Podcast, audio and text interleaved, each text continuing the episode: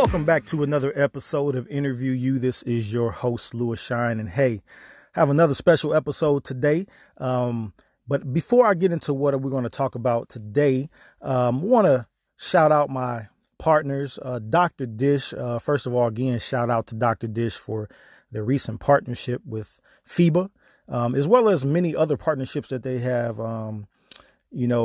partner with a lot of different entities lately. Just want to shout out them for their advancement and, partnering with different people and getting out there more and touching lives, because I believe that not only with the products that they have, are they significant to the basketball space, but they're also significant because of the care behind what they do. They care about people. They care about, the individuals that are inspired behind what they do. So, I mean, you can totally see that as they post on social media, some of the things that they're doing. It's very amazing, and I'm so honored to be partnered with them. And they make great machines, great products. If you're in the market for a product from them, a shooting machine, you can join, programs like Duke, North Carolina, Baylor, Florida, countless others. Even when I coached at the D1 level, we had a Dr. Dish machine, and I would use it with my players. So I know what the product is like. I've used it. I stand behind it. Make sure if you're in the market for a shooting machine, check out Dr. Dish. They've revolutionized the industry. Make sure you visit their website, drdishbasketball.com. That's drdishbasketball.com. And on social media, Dr. Dish B-Ball. Make sure you check them out. Give them a follow. Check out some of their recent posts. They have a lot of great content that will not only help yourself or your players or your children that play basketball. I believe it'll help you out greatly. And also, our other partner, David Roberts State Farm. That's David Roberts State Farm for your auto, home insurance needs, life insurance. Make sure that if you're in the Ohio area, please visit agentdavidroberts.com. That's agentdavidroberts.com. Or you can reach them by calling 419-420-7700. That's 419-420-7700. Well, hey, everybody, we have another special guest on the show today, someone that, for years I've followed, and whether it's his coaching time and even the time he played. Of course, I was a little boy, but followed him through the coaching ranks. And now we have here today new author with a great book coming out. Won't give all the details away, but without further ado, we'd like to welcome to the show Coach Matt Doherty. How you doing, Coach? I'm doing fine, Lewis. Thank you for having me on the show. Oh, no problem. My pleasure to have you.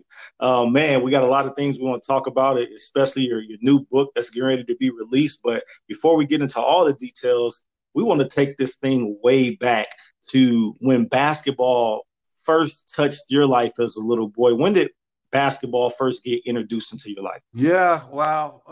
I fourth grade, I believe. That's the first time I recall playing organized basketball in CYO when I was at St. Raphael's Grammar School on Long Island. And my dad signed me up for basketball camp that summer. And the love affair started. That's amazing, man. And when you say Long Island, that kind of triggers to me. My college teammate was Wally Zerbiak, and oh, yeah. That's when I first heard of Long Island, So that takes me back there.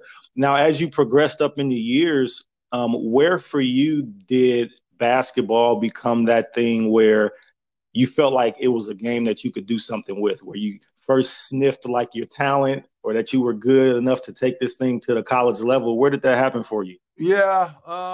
Wow. I was blessed, Lewis, to grow up in an environment where there were a lot of really good players and good coaches.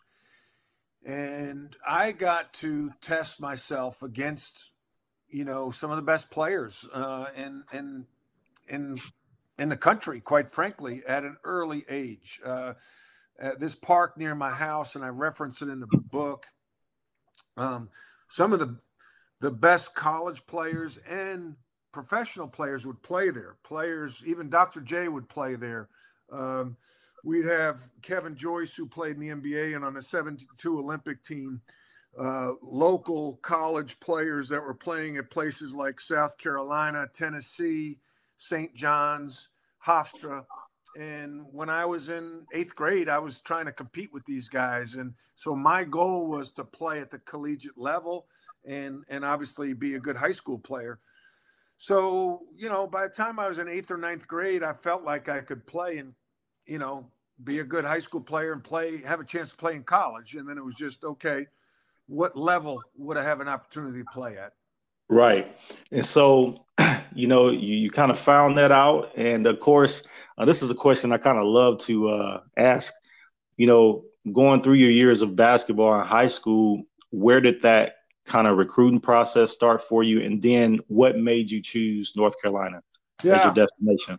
Well, my high school coach was Bob McKillop, and Bob is now the head coach at Davidson. And so my first 2 years, we had good teams, and Bob had good teams before I got there. I played varsity as a freshman and was the first freshman to do that at that high school. So as a freshman, I remember my first letter coming from the University of Tennessee in ninth grade. So that stood out. And then, you know, I played a lot as a freshman. I started as a sophomore. And again, we had good players on my team, guys that went off to the University of Florida. And so, you know, I felt confident that I'd play in college. It just was, okay, what level? And then by the time I got to be a junior, I was being recruited by a lot of good schools. In the summer after my junior year, I kind of narrowed it down to North Carolina, Duke, Virginia, Notre Dame. And, you know, I knew what I wasn't, Lewis.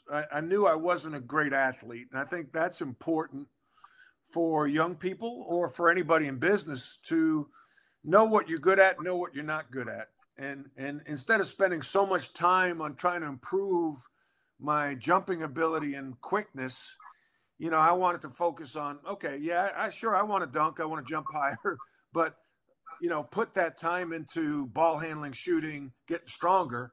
That made more sense, but I knew Coach Smith would appreciate the things I could do, maybe more than the other high profile programs. And also wanted the chance to win.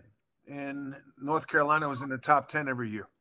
Yeah, that's amazing, man. And an amazing thing about Carolina, man, it's something about Carolina, because I can remember as a college, I mean, high school athlete myself, man, we're just wearing this, I don't know if they refer to it as baby blue on campus, but that's what we knew it was, you know, around the country. We were our baby blue. We had our Carolina jackets, our hats. Mm-hmm. It was just one of those things. And so, you know, with you arriving at Carolina, I mean, how did it feel to be on campus, to be amongst the guys, to kind of get going in basketball at the school of your choice? Well, it was exciting and humbling at the same time, because, you know, I mean, just think, like, first of all, Chapel Hill is a beautiful campus. Like, when you think of a college town and a college campus, you think of Chapel Hill.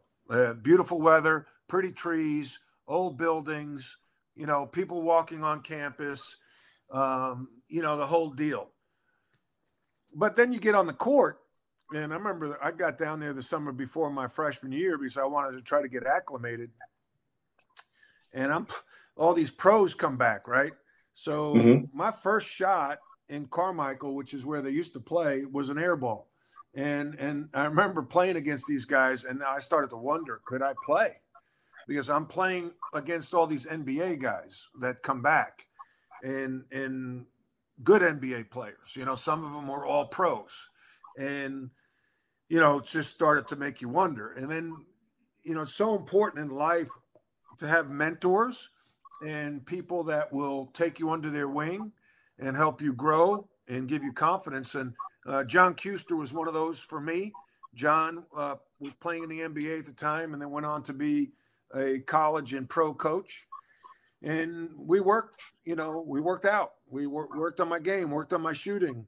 And he gave me confidence. He said, hey, it's going to be hard. You're a freshman. You know, you're playing against pros. And that helped me a great deal get adjusted. And I ended up being the sixth man as a freshman.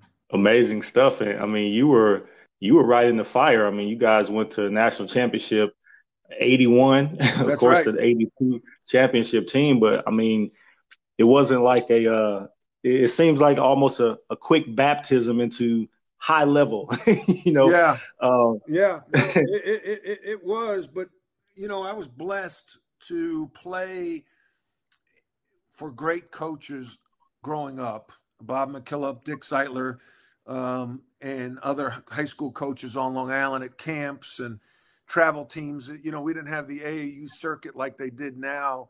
But in some ways, I think it better prepared me because in the summers you'd play against older guys and you would play in the park and learn how to compete, and games were organized by the players, not by adults. And you still went to the camps and learned your fundamentals. And the intensity of the Catholic League on Long Island prepared me for the intensity of the ACC. Yeah, good stuff right there, too. And it's good preparation for where you were going. And, you know, of course, at Carolina, a lot of memories playing with, you know, a lot of great players. Of course, great coaching, Coach Smith. Maybe a hard question for you, but can you give me one or two just memories during that time that kind of stood out for you as a player that you can kind of look back on that kind of stick out for you? Well, man, there's so many. I think first and foremost is the talent we had on the team with, you know, everyone talks about Michael Jordan, but, you know, James Worthy was the man. And you know, there are not a lot of guys, but there are players that are built like Michael and kind of try to play like Michael.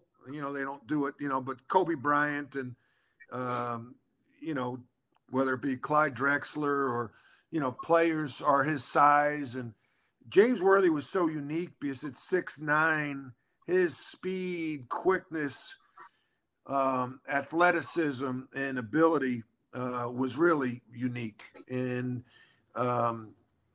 you know, just to be on the court with him and Michael and Sam Perkins, to be surrounded with that talent was really a blessing. So, yeah, those are some of the stories that kind of things that pop out, you know, being – I remember the first game, one of the first games we're playing at Clemson, and they had Larry Nance. Now, you're from Ohio, so you know of his son, and you may remember the dunk champion Larry Nance's dad. Well, yeah. Larry was 6'10", and a great athlete and a great player. And in high school, you know, and you probably remember this, Lewis, you could do a lot of things and get away with them. And in high school, you know, I could drive baseline and leave my feet and try to create and do an up and under. And, well, I remember going baseline against Clemson, and I left my feet, and I saw Larry Nance, you know, getting ready to knock my shot into the 10th row. Which he did. And so you have to adjust quickly if you want to play. And I learned that you couldn't get away with things in the ACC that you could in the Catholic League on Long Island. Right. Yeah, that's funny, man. That's a great story right there. And, you know, definitely respectable. I mean, you know, we know what those guys did. And, I mean, it's not that they you know, woke up differently from you or anything like that. But, you know, the ACC is kind of a different monster. They did wake up differently than me. I mean, Larry was 10, you know, with probably size 17. The other story I remember as a freshman, we're playing at Maryland. And, you know, again, this is in the early 80s. And they had one of the best players in the country, Albert King. And we had a guy named Al Wood, and Al Wood's shoulder, he had a bad shoulder, it would pop out. So Al was the starting small forward, and I was the guy that came off the bench for him. And Al's shoulder popped out. And so I go in the game. I go in the game at Maryland, and I've got to guard Albert freaking King. Now, Albert was on the front cover of Sports Illustrated like at 16 years old or something. I mean, and he's from Brooklyn. So I grew up idolizing Albert King. Never saw him in person, but, you know, I'm like in awe. And I've got to go out and guard Albert King. And Albert probably sees me come in for Al Wood and just, you know, I mean, he just started to dance on me and score. And magically, Al Wood's shoulder got better real quick. And thank God, because, you know, we won the game. But Albert King, Ralph Sampson, Larry Nance, Buck Williams. I mean, you know, the talent in that league was scary.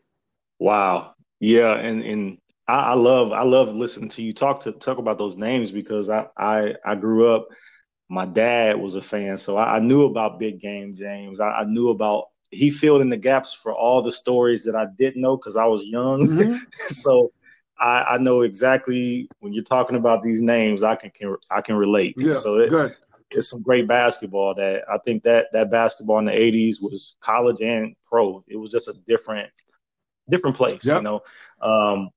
So as you, you know, transition from Carolina, you know, while you were playing, was playing at the next level something you just kind of had on your mind, or did you have coaching as something that you wanted to do one day? Like, where was your mindset concerning basketball after college? Yeah, that's a good question. I wanted to play. I you know, like every kid, man, I mean, I dreamed of playing pro ball. Grew up a Knick fan. I grew up a New York Net fan when they were in their ABA. And I loved the Celtics until James got to LA, and then I jumped on the LA bandwagon. But I dreamed of playing in the NBA. That was my ultimate dream. And when I got drafted in the 6th round, I knew the writing was on the wall that I probably wasn't going to make it. I tried out with the Cleveland Cavaliers and got cut. And that was a very emotional time for me, Lewis, because I equate it to a love affair you have with somebody for 12 years, 14 years, whatever the time frame was, and then that person telling you that they don't want to be with you anymore. And right. That's the way I took it, because it was so personal. I had a love affair with basketball, you know, and we traveled together. We laughed together. We cried together. We celebrated together. We grew together, and then she broke up with me. So that's when I went to work on Wall Street. Gotcha. And so now, you know, work on Wall Street, you know, you had a gap there from the love affair with basketball. When did you revisit that relationship with basketball now? Because, you know, you're going into coaching next. You know, why go back that direction, and how did it happen for you? Well, basketball is very seductive, right? It's right. It's my drug. It's my drug. And it's really, at that time, was my identity. And I think that's a hard thing for players to deal with, is what is their identity once they get separated from their sport. And for me, you know, that was all I wanted to be, was a basketball player. And then all of a sudden I was told I can't be. And I didn't want to just hang on to it, because I've seen a lot of people do that. But I started doing some radio at St. Francis College in Brooklyn when I was coaching, and I liked that. And so the closer I got to the game, the more I wanted to get closer to it. And then I quit my job, moved to Charlotte, and was doing radio at Davidson. And I started coaching. A guy I worked for had an AAU team, and I coached his AAU team, the Charlotte Sonics. You know, if you were on the AAU circuit, you may have remembered that team. So I coached the Charlotte Sonics, and once I started coaching, I was bitten by the bug. I was like, whoa, man, you know, you can make a living doing this? I'm like, I'm in. And it wasn't work. You know, it was my passion. So it was the next best thing from playing was to coach. Yeah, that's kind of how it was for me, man. It's hard to step away sometimes, but the next best thing to be able to be on that court on the other side of it. I mean, when you can't play anymore, it's amazing just to be around the game like that. And so, you were at Davidson as an assistant, Kansas as an assistant, first head spot, Notre Dame. What was that transition like to go from being in the door, but now you are at the top of the program, facilitating everything? Well, exciting, nerve-wracking, a little suffocating at first. It was, there's a saying I use in the leadership practice. I do work with a John Maxwell. I've done work with John Maxwell's leadership group before, and they talk about you grow at the end of your comfort zone. So I definitely got out of my comfort zone, but that's where you grow. And I, grew into the position. And, but yeah, it was a lot. You mean, all of a sudden you're managing things, you're making the decisions, not making the suggestions, and it all falls on your shoulders. So there's definitely a different sense and a visceral feeling you get when you become the head coach. Yeah. And, of course, in this interview, we're going through we're skipping a whole lot of real meaty details, but I definitely want to get to the book because we want to talk about that a little bit. But as you transition, and now a door opens at your alma mater, right. Let's talk about the joy you felt and that opportunity opening, you going back to where you had those blood, sweat, and tears as a player. Well, at first I didn't, at first I was thinking, okay, Roy Williams is going to take the job and maybe Kansas will call me since I was there as an assistant for 7 years. But then Coach Smith let me know that, it's not a done deal with Coach Williams, that I was on the short list. And I kind of laughed and said, well, that's a no-brainer. And then 2 weeks later, I was sitting in his office and we were discussing if I could take the job because Coach Williams had turned it down. So I remember flying home with my wife and saying, I could be the head coach at North Carolina or the head coach at Notre Dame. And with that comes a burden. Sometimes when you have great options, it's a burden. It's a lot easier when you only have one choice or one option. But when you have great options, it is a burden. And I wrestled with that for a few days and then finally came to the conclusion after Michael Jordan called me and said that Coach Smith might go, outside the family if I don't take the job. And that was the button that needed to be pushed. Wow. And you speak of family, I think people all over know of the lineage and the family atmosphere that Carolina carries. I mean, you see it all throughout the league. I see it, of course, on social media and during the tournaments where guys from the league, current guys, there's just a brotherhood, there's a family there, and I love to see that. Yeah, and it's real. Lewis, it's real. It's not fake. Yeah. It's really good to have that. And honestly, what makes Carolina my favorite all-time college team, because I see that kind of stuff. It rubs off to the fans as well, And so give me I know AP Coach of the Year there, regular season, championships, whatnot. But give me, of course, great players, staffs or whatnot. Give me a memory or two that sticks out in your mind. As you look back on your Carolina coaching years? Well, there's certainly some highs and certainly lows. I think some of the highs, my first year, we won 18 games in a row. We beat Duke at Duke, and we were we were ACC regular season champs, tied with that, and we got the first seed in the tournament, the ACC tournament. So that was big. And then my second year, we were 8-20. It's the worst record in Carolina history. I knew we were going to be bad when I took the job. You just know what's in the pipeline, and you take it. And that was part of the rebuilding process that was hard. But I knew that it we were going to have to get through that. And then, you know, we rebuilt it, and, you know, we had some great wins early on. We beat Kansas in the Garden, and playing in the Garden, Madison Square Garden's big for me, being from New York. We beat Stanford the two nights later to win the preseason NIT. So those were some highlights. We beat Duke at home that year, shorthanded. So there were some great moments, but then obviously losing my job was, you know, just an emotionally scarring moment, Lewis, that, you know, I'll never forget.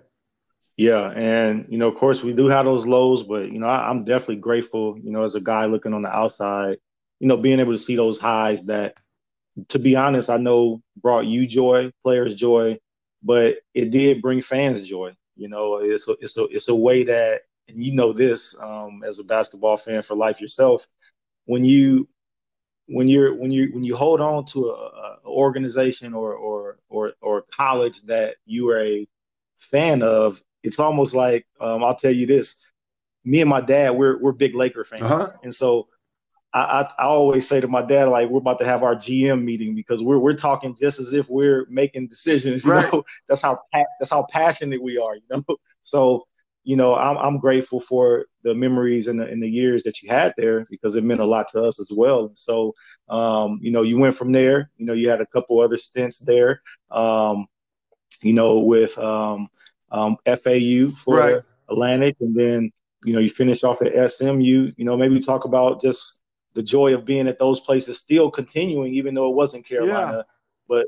Still being in your craft in basketball. Yeah, Lewis, you do a good job of asking insightful questions. You know, I think the thing that hit me, you know, and I think this is what coaches should ask themselves, why do you coach? You know, in our leadership practice, we ask a lot about your why. What is your why? Why do you do what you do? And if you love to coach, it doesn't matter if it's in front of 20,000 people in the Smith Center on national TV, or it's in front of 500 people at a small gym in Boca Raton, Florida, and, you know, it's not on TV. And I remember my staff, including Rex Walters, Mike Bellotto, Malcolm Farmer, I mean, really good guys, smart guys that are, you know, one is the head coach at Arkansas State right now. One is Stan Van Gundy's assistant at New Orleans. And one is the president of the Texas Legends. So I had a really good staff. And I remember our first exhibition game, we had to play somewhere else in Palm Beach because of a hurricane. And there was about maybe 100 or 200 people in the gym. And I remember going out for warm-ups and then coming back, and I'm thinking, wow, this is weird. And I asked my staff, I said, do you care that there's only 100 people out there? And they're like, nope, I don't care. And I'm like, you know what? I don't care either. It feels the same as it felt getting ready for the Duke game. It's just that less people were watching. And that is when you know you're doing something you love to do, because you don't care if people are watching or not. You would still do it. Yeah. Yeah, that almost like reminds me too when I've had coaches that says, you know, what's your why behind the what? Yep. Yeah. And you know, if you're coaching to make money, or you're coaching for the glory and the fame and the ego, you shouldn't be doing it. Yeah, it defines you. And I think, honestly, you know, for those of us who have, you know, played the game, coached the game, it's easy to see. And, you know, it's easy to see amongst players. It's even easier to talk about because you've walked that road. And so, you know, it's amazing that you had a cast of coaches that didn't care about that. And I know as a leader for you, it made it even easier to do what you do because you had people that were on the same accord as you. Exactly right. You know, so amazing stuff, man, you know, in terms of, you know, after coaching, of course, you know, scout with the Pacers, you know, ESPN, Atlantic 10, associate commissioner, you know, I want to get, you know, on to what kind of what we're talking about today, because I really want to get into the meat of your book. What made you, you know, after all of your basketball experience, of course, still experiencing basketball to this day, but, you know, after you're playing, you're coaching, being around the game, broadcasting type of things, where did I'm going to write a book enter your mind? Well, after I lost my job, you know, some people say you should write a book, and I didn't want to write a tell-all book. I didn't want to write a book from a bitter state of mind. But I started putting some notes down just in case I would write a book. I'd want to have it, some dates documented, some events documented. And it was also therapeutic to put things in writing. And then, you know, I'd add to it. Then I'd, you know, get busy with whatever I was doing job-wise. And then when I got into this leadership space about a little over a year ago, I give corporate talks, and I'd have people say, hey, do you have a book to leave behind, or do you have a book you want to sell? And I didn't, and they suggested that I do it. So I thought more about it and talked to a couple friends, and they encouraged me to do it. And so here we are. It took about 6 months to get it, you know, done. A lot of work, but and it's a lot of emotional energy looking back on some past events that were negative. To rehash that was challenging, but it was very therapeutic. And now that I wrote it, I feel really good about it, and that if it can help one person become a better leader, Lewis, then I consider it a success. And I got to ask this as well. Now I haven't written a book of this kind of magnitude. I've done a little ebook, you know, a few pages. Right. How hard for you? Now, I'll say this: my book was only 26 pages. It was very hard to get the emotions, the thoughts, and really put all of that, because you're talking years of experience for you. How are you able to funnel everything that you wanted to out of all your experiences and then put it into a project that it probably could have been several books, but you have it in one book? How was that process for you? Yeah, it's hard. And you know, it's hard enough to do it once, but you've got to look over it several times. And yeah, that's hard. And I'm still in the process of doing the audio book, which, you know, is probably the hardest part, which sounds ridiculous, but it's hard to sit there and read your own book for, you know, read it out loud, and you're reading it for the fifth or sixth or seventh or eighth time. And so, and sometimes when you read it out loud, it sounds different than when you're reading it, you know, to yourself. So it just doesn't maybe always flow like you want. And then you start to question, why did I put that word in that paragraph so many times? Yeah. And that's why you need help. It's like, you know, it's like any team you've been on, you need help. And, you know, I needed to pass the ball to other people. I had a publisher. I have a person who handles my PR, and I had an editor. So I've had a good team. Yeah, and that's really important there. And so the title, Rebound, From Pain to Passion, talk a little bit about your thoughts behind, you know, the name that you named, the subtitle, and then let's dive into it a little bit about, you know, the essence that you want, you know, the readers to get out of it. Well, I wanted the book to have a double meaning. I wanted the book to have a meaning for basketball that related to basketball, and obviously rebound does. And I wanted to have a meaning towards rebounding from adversity and setbacks and failure. And then I talk about pain to passion. My pain of losing my job put me on a journey of passion for leadership. And that's what that's all about, that you can rebound from adversity and learn from it and grow from it. And I wanted to share my journey and the leadership lessons I learned with the reader. Gotcha. And so, you know, one of the things I kind of noticed you have on the cover here, leadership lessons learned. And I know, like, sometimes the best leaders, they've been through some things. But now, from what I can glean from this, is you're speaking to different people at different types of levels, that anybody could pick this book up, no matter where they are, and kind of take something from it to help them at where they are in life, whether they're an athlete, whether they're a coach, whether they're just a common person. Talk to that a little bit about how the reader, no matter where they find themselves, can maybe take away from some of your life's lessons that you've been through, and add them to their life to help them to get through where they're going. Yeah, thank you. That's exactly right. First of all, leadership is a learned behavior. And so many times you'd hear, oh, he's a born leader. She's a born leader.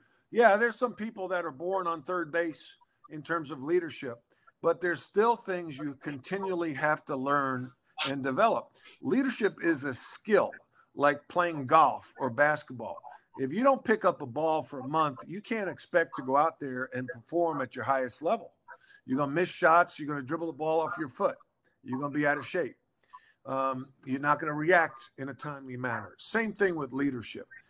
And there's no finish line to leadership, Lewis. I mean, you've never arrived. Just like in golf, if you think you've arrived, your next tee box, you're going to hit one out of bounds.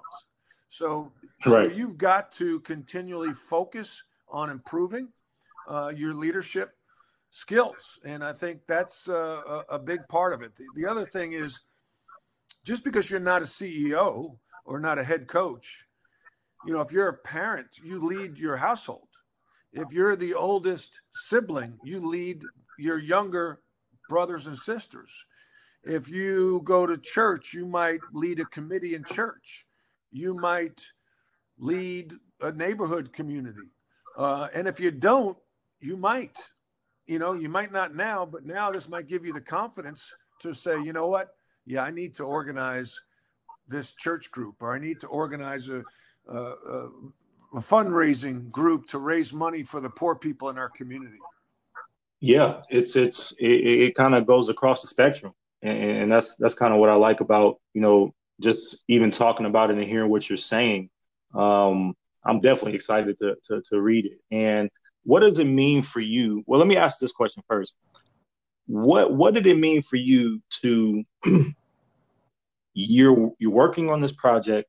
You know, you're putting meaning behind it. You know, even the meaning that you just explained to me, that you're hoping that others may get out of it.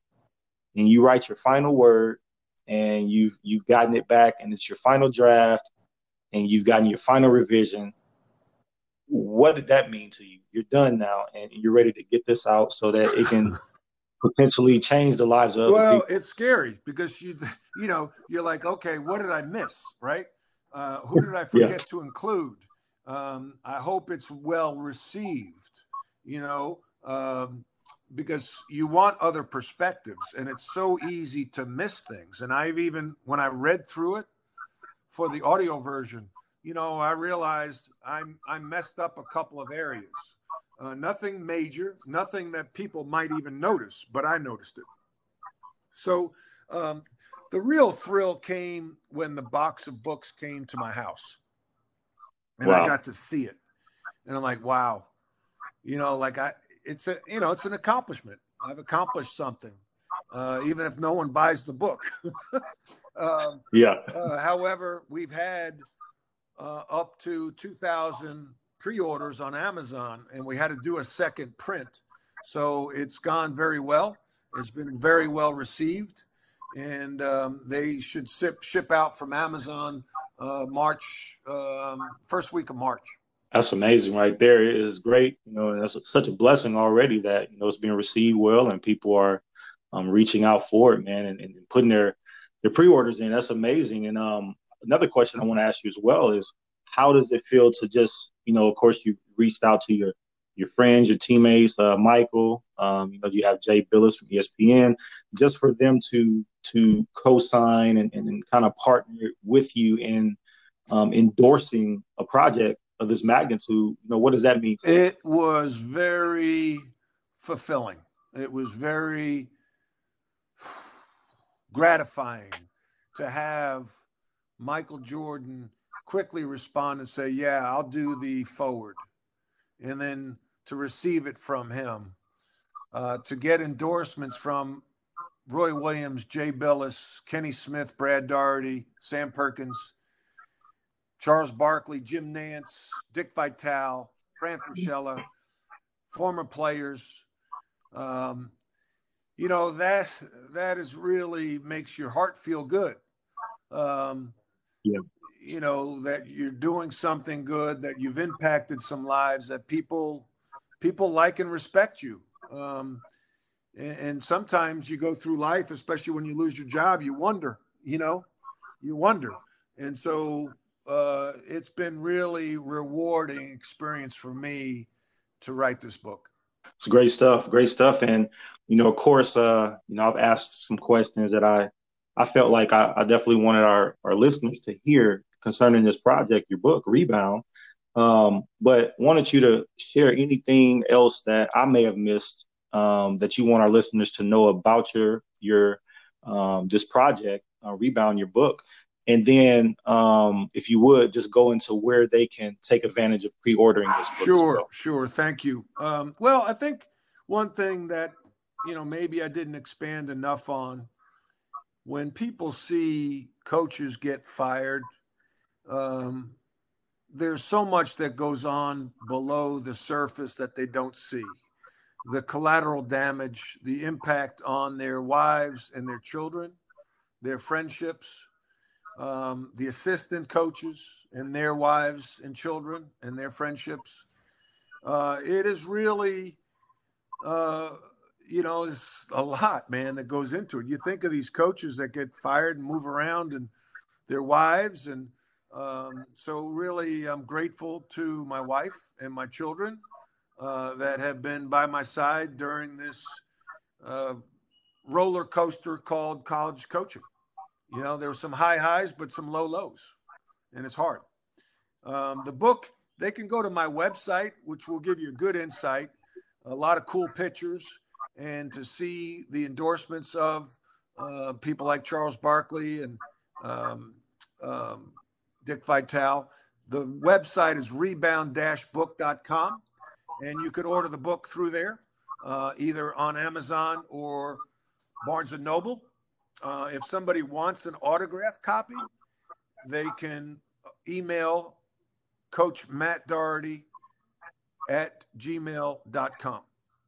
Sounds good. This is great stuff. Of course, I love scrolling through the website, seeing different pictures and things like that. And also, if you would, as we turn this corner and end things off here, just talk about some other things. I know you do speaking, different events and things like that. If there's any of that you might want to mention that our listeners could, take advantage of or reach out to. Thank you. My business website is coachmattdoherty.com. And okay. So I do corporate talks. I do executive coaching. I've done a lot of Zoom talks to corporations. And I have an executive practice with Vistage. And Vistage is the oldest and largest executive coaching organization in the world. And so I work with Charlotte area, small to mid-sized business owners, and work on leadership and growing leaders in the community in the areas of business, because I think leadership is the most important topic, first of all, and it's the least taught. We go through school learning about math and history, science and foreign language, but we don't learn about leadership, and everything rises and falls on leadership. Yeah.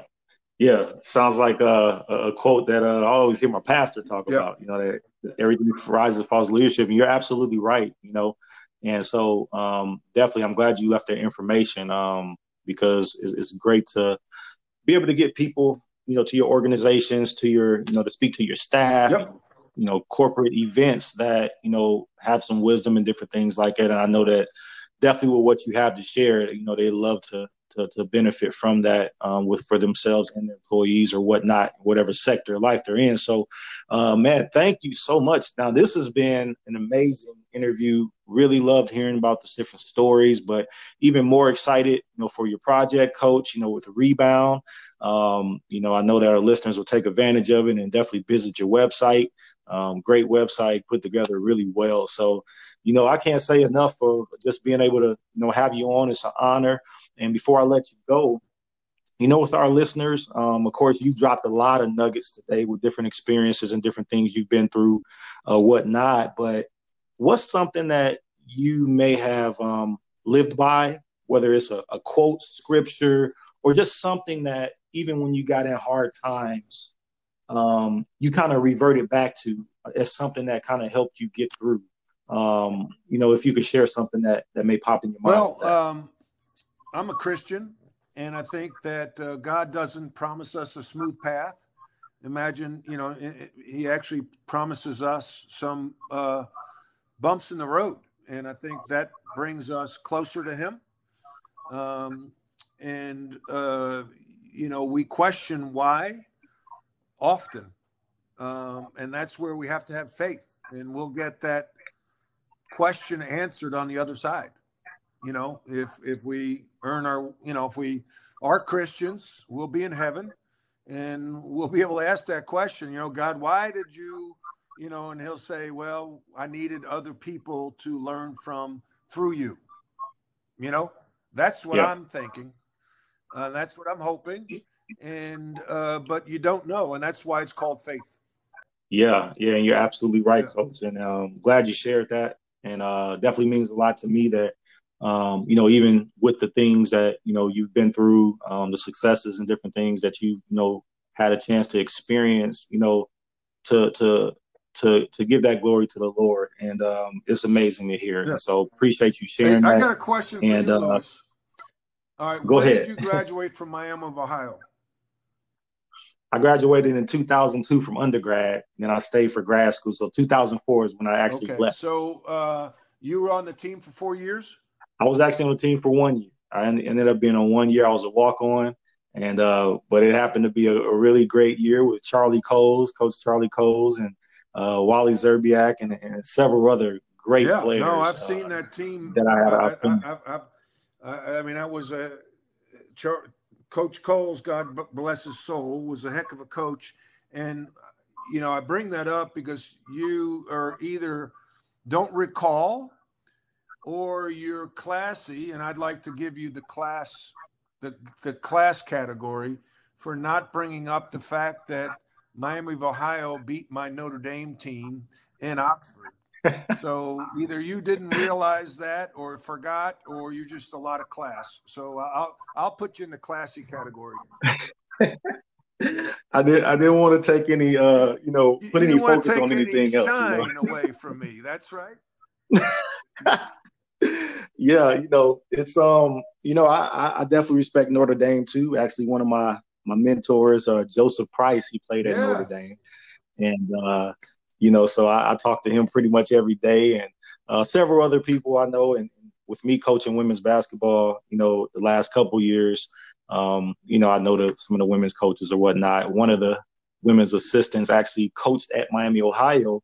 I had an opportunity as a D2 head coach to go back and play a game against my alma mater, but it was on the women's side. But it was amazing, And so the college basketball, the connections, it's a small world, and so, but I definitely respect, Notre Dame and one of our great universities in the land. And so, but yeah, I wanted to make the focus about your book and everything, and, no credit here this way, but Miami was a great place to be. And I was just honored to be a part of, one of the greatest teams to come through there. And of course, one of the greatest coaches I've known, so thanks for bringing it up. No. It was, Charlie was a good coach and a good man. So, okay. Hey, thank you so much, Lewis. Hey, thanks. Thanks so much, Coach, for letting me interview you. It was amazing to have you, and I'm excited about the release of your new project, Rebound. Thank you so much.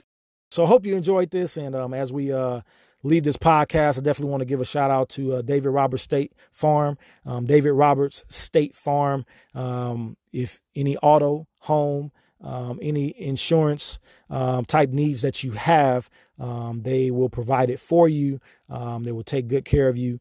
You can contact them at agentdavidroberts.com, agentdavidroberts.com, or give them a call, 419-420-7700. And for my partners, Dr. Dish, you can reach out to them on social media, drdishbasketball.com, or on social media, drdishbball. And like I mentioned before, you know, if you are in the market of a brand new shooting machine, you can join the likes of Duke, North Carolina, Baylor, Florida, countless other excellent and amazing programs. Join the ranks of them. Improve your shooting percentage of your players and your team as a whole.